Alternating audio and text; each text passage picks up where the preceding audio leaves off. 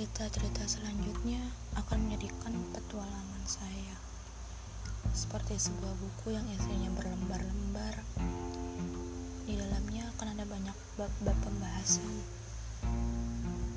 Memulai cerita tanpa ada percakapan nggak akan bisa disebut cerita karena percakapan yang dilakukan tiap hari kemudian semuanya terjadi memasuki babak perjalanan baru.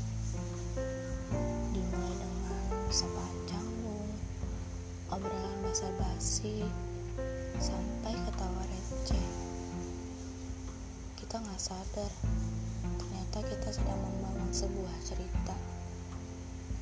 Ya walaupun waktu itu ceritanya masih belum ada judul dan alurnya juga masih loncat-loncat kenapa saya bilang loncat-loncat karena ceritanya juga macam-macam.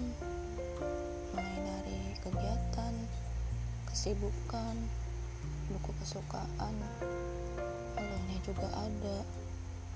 Semua numpuk jadi satu.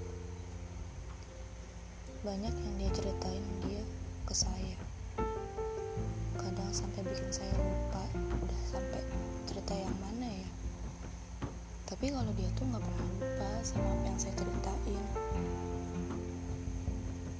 oh iya. Kalau lagi dengerin dia cerita itu kadang suka nggak fokus. Karena bagi saya ceritanya itu terlalu menarik dan tutur kata yang dia sampaikan itu kayak enak didengar. Saya jadi ngerasa lagi didongengin deh. Tuh